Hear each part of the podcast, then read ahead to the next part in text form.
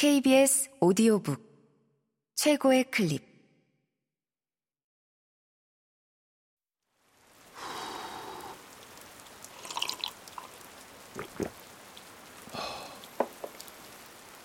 KBS 오디오북.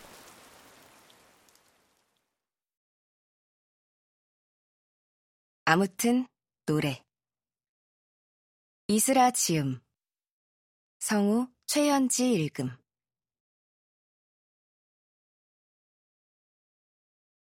허전하고 쓸쓸할 때 내가 너의 벗 되리라. 93살의 남자가 있었다. 노년에도 영자신문을 읽고 교회 카페 게시판에 감사일기를 쓰는 사람이었다. 유튜브에 이스라를 검색해서 영상을 시청하거나 어플로 나의 라디오 방송을 찾아 듣는 노인이기도 했다.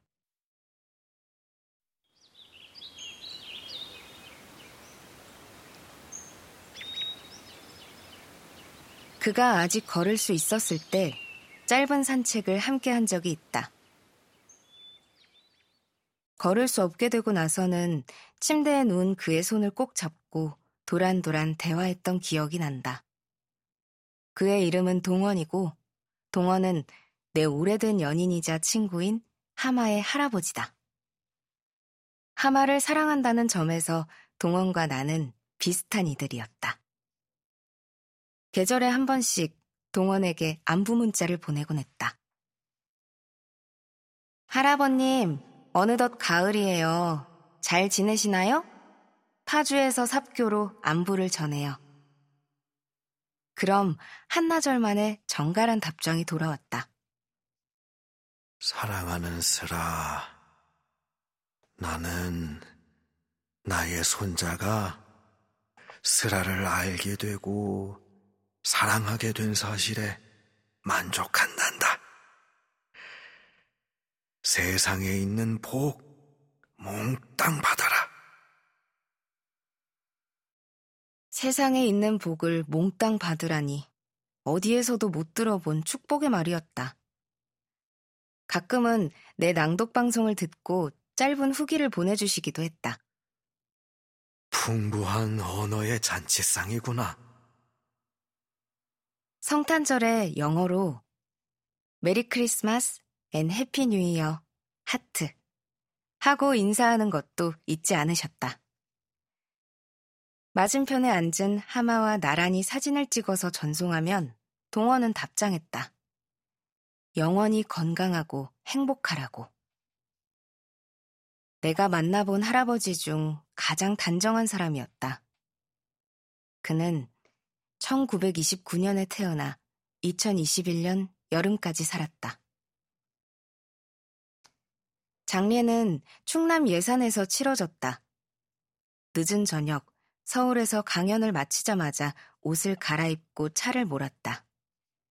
가는 길이 어두컴컴했다. 인적 드문 시골길을 달리자 벌판 위에 덩그러니 지어진 장례식장이 보였다. 남루한 곳이었다.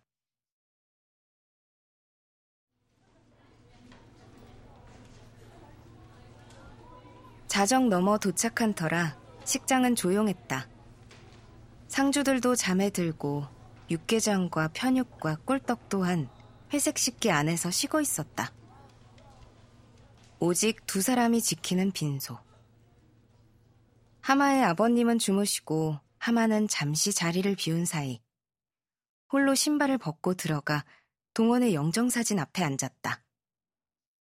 그가 은퇴했을 무렵 그러니까 두 번의 전쟁과 해외 파견 생활을 겪고 돌아와 고향에 정착했을 즈음에 찍은 사진 같았다. 사진 속 동원은 중년처럼 보였다. 마지막으로 봤을 때보다 훨씬 더 단호한 인상이었다. 꾹 담은 인매가 조금은 고집스럽게 느껴졌다. 그 얼굴에서 하마의 모습을 찾을 수는 없었다. 하마는 언제나 부드러운 인상인데. 그런 생각을 하고 있을 때 상복을 입은 하마가 다가왔다. 와줘서 고마워. 그렇게 말하며 나를 안아주었고 나는 걔 여벌구를 매만졌다. 슬퍼 보였고 지쳐 보였다. 그 와중에 검은 정장을 입은 태가 멋졌다. 이마 위로 서너 가닥 흘러내린 잔머리도 멋스러웠다. 예쁘네. 내가 말했다. 사실 우리는 얼마 전에 헤어졌다. 각별한 사이라는 게 달라지지는 않았지만 말이다. 동원은 우리가 헤어진 걸 모른다.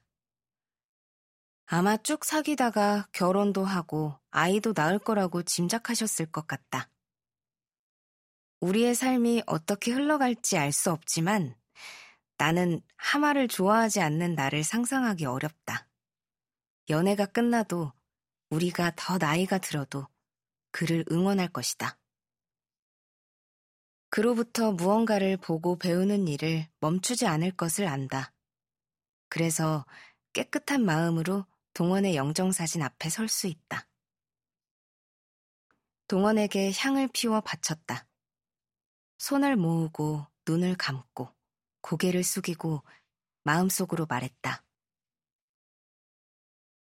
할아버님, 편안하시면 좋겠어요. 그리고 힘주어 기도했다. 멀리서도 하마를 사랑해 주세요. 마르지 않는 용기를 주세요. 한참을 그러고 있다가 눈을 떴다. 하마가 나를 보고 있었다. 배고프지? 내가 그렇다고 대답하자 하마는 접시에 떡을 넉넉히 덜어왔다.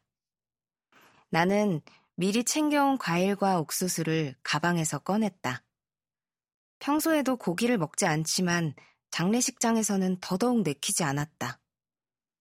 누군가의 살 아닌 것으로 허기를 달랬다. 천천히 꼭꼭 씹어먹는 나를 하마가 바라보았다. 나도 그런 하마를 바라보았다. 허전하고 쓸쓸한 얼굴이었다.